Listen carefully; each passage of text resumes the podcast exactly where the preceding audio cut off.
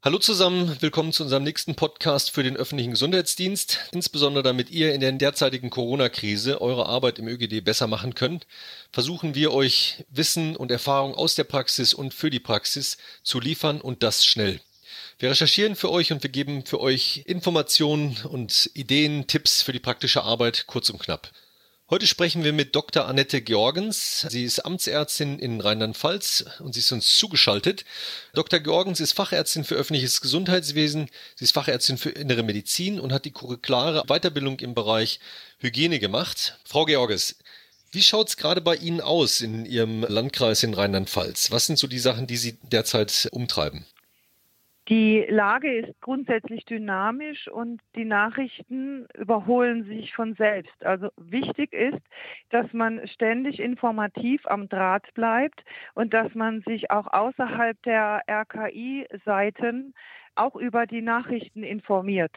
Ganz konkret kann ich Ihnen sagen, also nehmen wir mal ein Beispiel. Wir hatten Reiserückkehrer aus Südtirol und aus St. Anton und Ischgl. Und wir hatten auch Reiserückkehrer aus dem Hotel, in dem der Ägypt, also in dem der Deutsche in Ägypten gestorben ist. Mhm. Ja, dieser Reiserückkehrer meldet sich bei uns und sagt, ja, wie ist das denn jetzt mit diesem Hotel? Äh, könnte ich da drin gewesen sein? War es dieses Hotel, wo der Deutsche gestorben ist? und war natürlich ganz beunruhigt.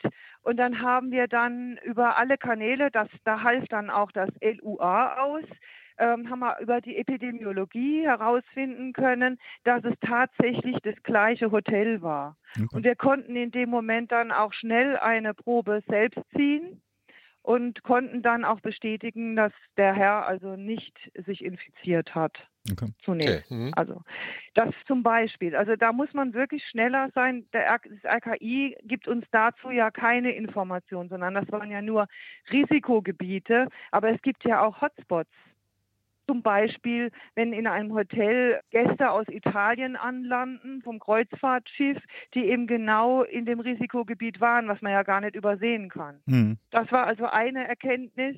Des Weiteren, dass eben die Lage extrem dynamisch ist. Also es ist jeden Tag mehr Arbeit geworden. Wir haben zwar schon vorausschauend agiert und wir haben auch gute Unterstützung in unserer Kreisverwaltung gefunden. Also es arbeiten bei uns in der Kreisverwaltung auch Beamte, die normal mit dem Gesundheitsamt nichts zu tun haben, arbeiten am Bürgertelefon mit. Die werden von uns geschult.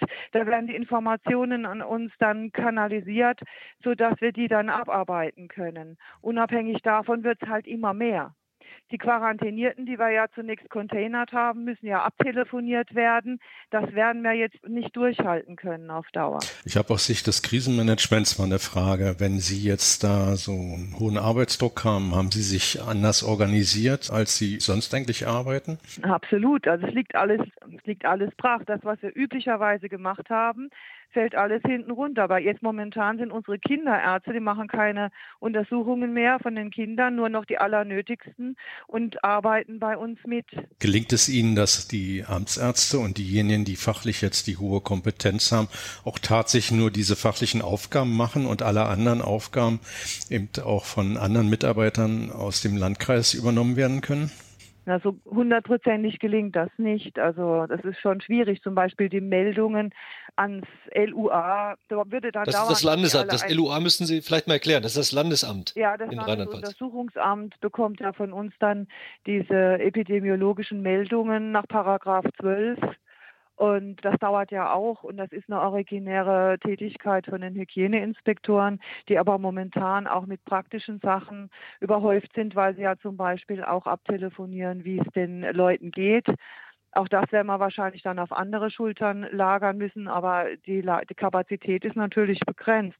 Also meine amtsärztlichen Untersuchungen werden momentan nicht gemacht. Die normalen Begehungen und was wir sonst alles haben, liegt komplett brach. Wir sind nur mit äh, Covid-19 beschäftigt. Hm.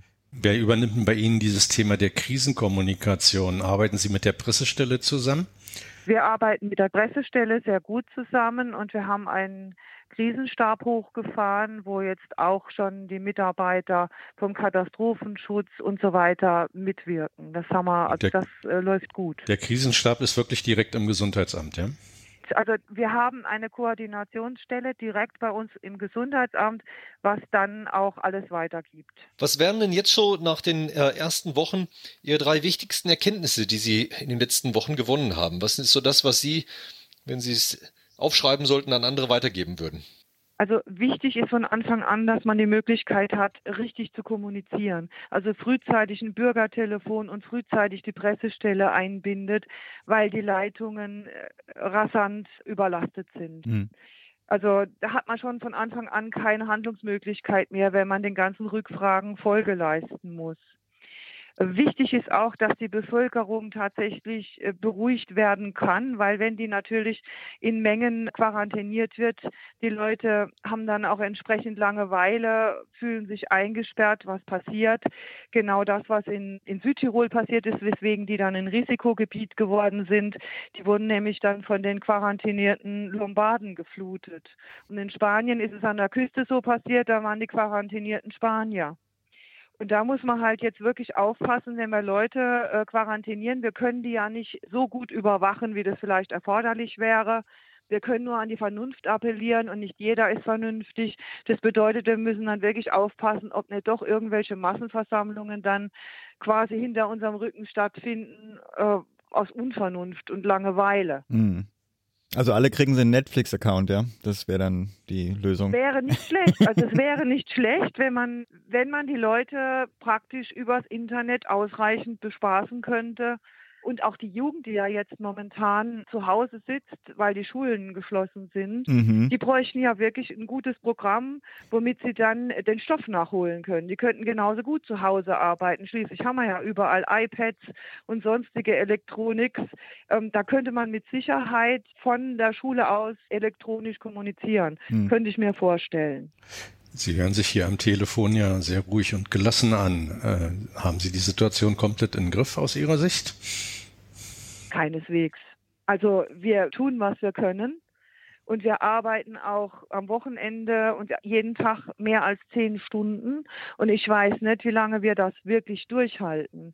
Aber wir müssen eben wir müssen kanalisieren, wir müssen uns überlegen, was zuerst und was später und wer kann uns helfen. Was erwarten Sie denn für die nächsten Tage und Wochen? Also worauf bereiten Sie sich jetzt noch drauf vor, ganz konkret? Aktuell bereiten wir uns darauf vor, dass die Lage richtig ernst wird. Also es kommt jetzt darauf an, dass genug Material da ist, dass genug Intensivstationsplätze vorliegen dass die Kommunikationswege über den Rettungsdienst von Personen, die jetzt akut sich respiratorisch verschlechtern, dass es gut kanalisiert ist und dass die Personen gut geschützt sind. Und da haben wir das Problem, dass wir eigentlich zu wenig Schutzkleidung haben und auch zu wenig Mund-Nasenschutz, leider nicht genug FFP2-Masken und ich fürchte, dass uns das medizinische Personal wegbrechen wird. Hm.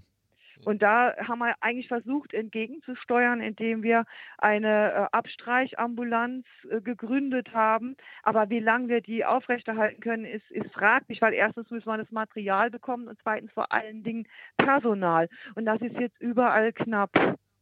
Da müssten wirklich Personen, die jetzt, sagen wir mal, zu Hause sind, aus welchen Gründen auch immer, und medizinische Ausbildung haben, die müssen tatsächlich dann ähm, generiert werden und eben geschult sein und bereit sein, mitzuhelfen. Darauf sind wir tatsächlich angewiesen. Wichtiger Hinweis, danke. Sie waren ja schon ganz am Anfang, Sie und Ihre Kollegen involviert und haben sich gekümmert um die Deutschen, die aus China evakuiert worden sind. Mhm. Was ist denn so, was Sie von der ersten Stunde, sag ich mal, mitgenommen haben? Also was sich bestätigt hat, was wir dann gelernt haben, war, dass es sinnvoll war, die Reisenden wirklich mit Mundschutz auszustatten, dass sie also mit Mundschutz im Bus nach Germersheim transportiert wurden.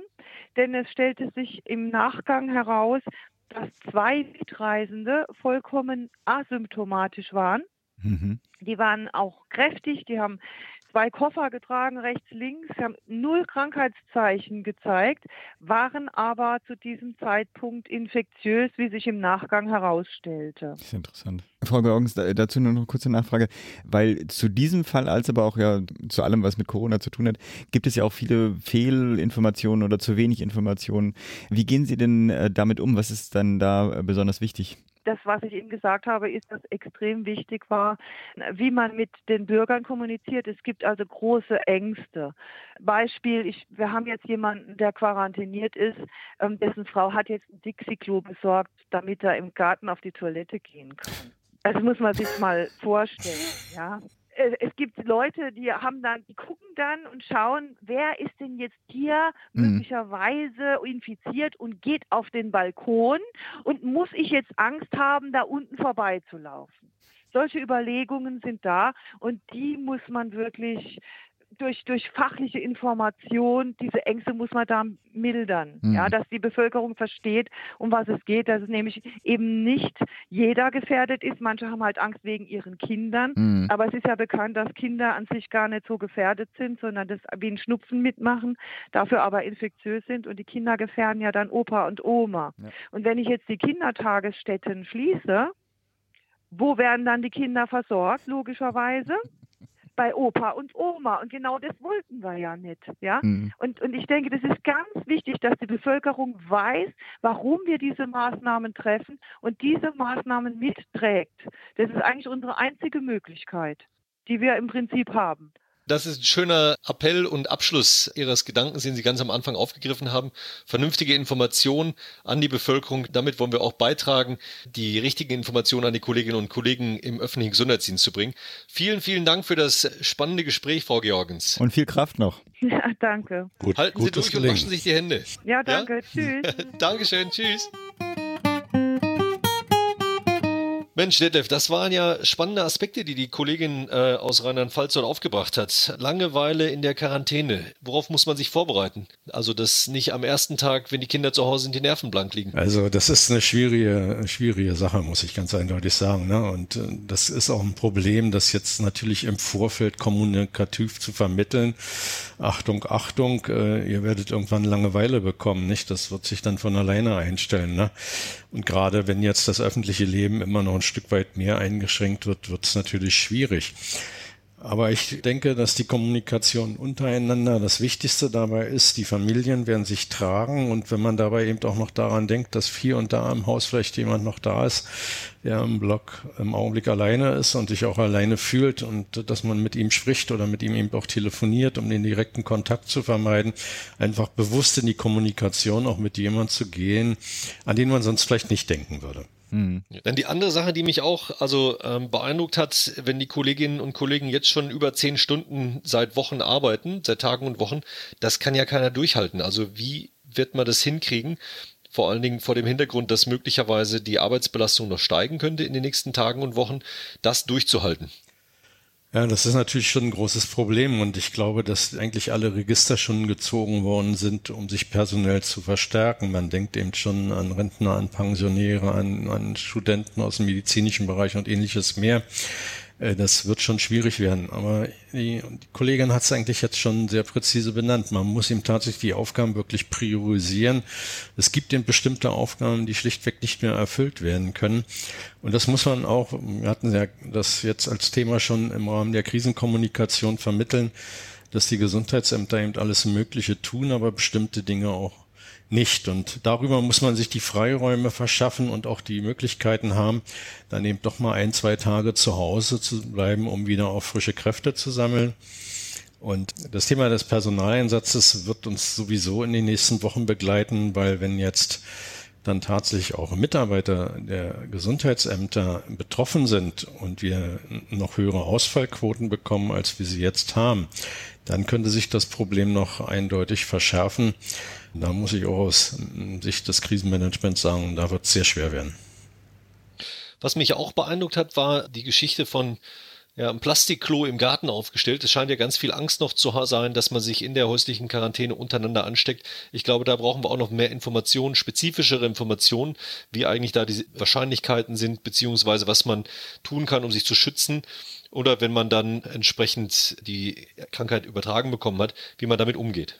Ja, ich glaube, das Problem war eben, dass am Anfang dieser Situation jetzt tatsächlich sehr, sehr heterogen kommuniziert worden ist und dadurch eine sehr große Unsicherheit aufgetreten ist. Ich nehme allerdings an, dass jetzt, wo ja wirklich ähm, gefühlt alle viel mehr an einem Strang ziehen, dass jetzt auch äh, die Kommunikation einheitlicher werden wird und dann auch die Hinweise an die Bevölkerung äh, vermutlich einheitlicher sein werden. Und dann kann man hoffen, dass vielleicht solche Auswüchse eben nicht mehr geschehen. Aber die Frage, die immer bleibt, ist, wie erreiche ich die Bevölkerung, die ja an sich eben auch sehr unterschiedlich ist, wirklich so, dass sie sich auch sachgerecht verhalten kann. Aber ich glaube, der Weg äh, ist jetzt so, dass wir doch viel einheitlicher kommunizieren werden in, in Kürze in der nächsten Zeit. Und da sind wir, denke ich, auf einem guten Weg. Dankeschön. Ich hoffe, es hat euch gefallen, es hat euch Spaß gemacht und ihr habt was Wichtiges für die Praxis mitgenommen. Bleibt bei der Stange, wascht euch die Hände und wir lassen wieder von uns hören. Tschüss. Tschüss.